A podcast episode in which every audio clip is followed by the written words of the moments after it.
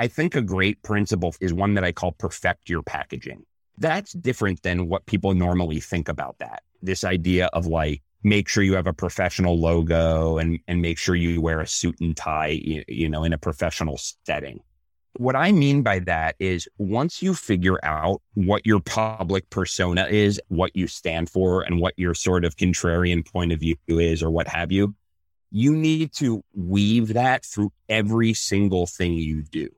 And it's not easy to do. So for example, um, Andy Warhol, really important artist, but really good hype man. He he was almost as famous for the publicity he was able to get as he was for anything else. So if you look at Andy Warhol, Andy Warhol always drew well. And he was a successful commercial illustrator in the fifties before he became a big fine artist in the sixties. But other than that, he had a lot going against him. So he had acne at a very young age and was balding at a very young age. Very, very underweight, skinny, very shy. They would have called his shyness social anxiety today. So he was an outsider in a lot of ways. So what many of us would do is we would try to hide that. What Andy Warhol did is he inverted every one of his insecurities and quote unquote weaknesses into a strength. Because there are a million people who have the same strengths as you. There are a million other good writers, but your foibles and your insecurities and your weaknesses, no one else has those, right? So he was had a thinning hairline early on. What do we know Andy Warhol for? His obviously fake silver wig.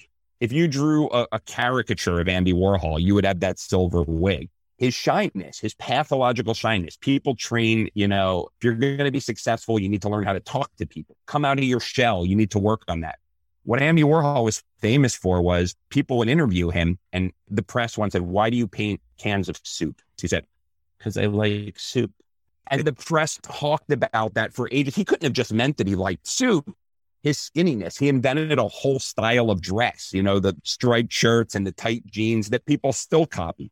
So what I would do is think of all of your quirks and your weirdnesses and your insecurities, and then think, what is the nugget that you can flip into something interesting, and then live that in everything you do.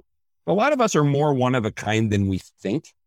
And if we can be very, very honest with ourselves about what our real quirks are, and then try to weave that through everything, present that in everything you do, and anything that doesn't fit that, slowly discard it.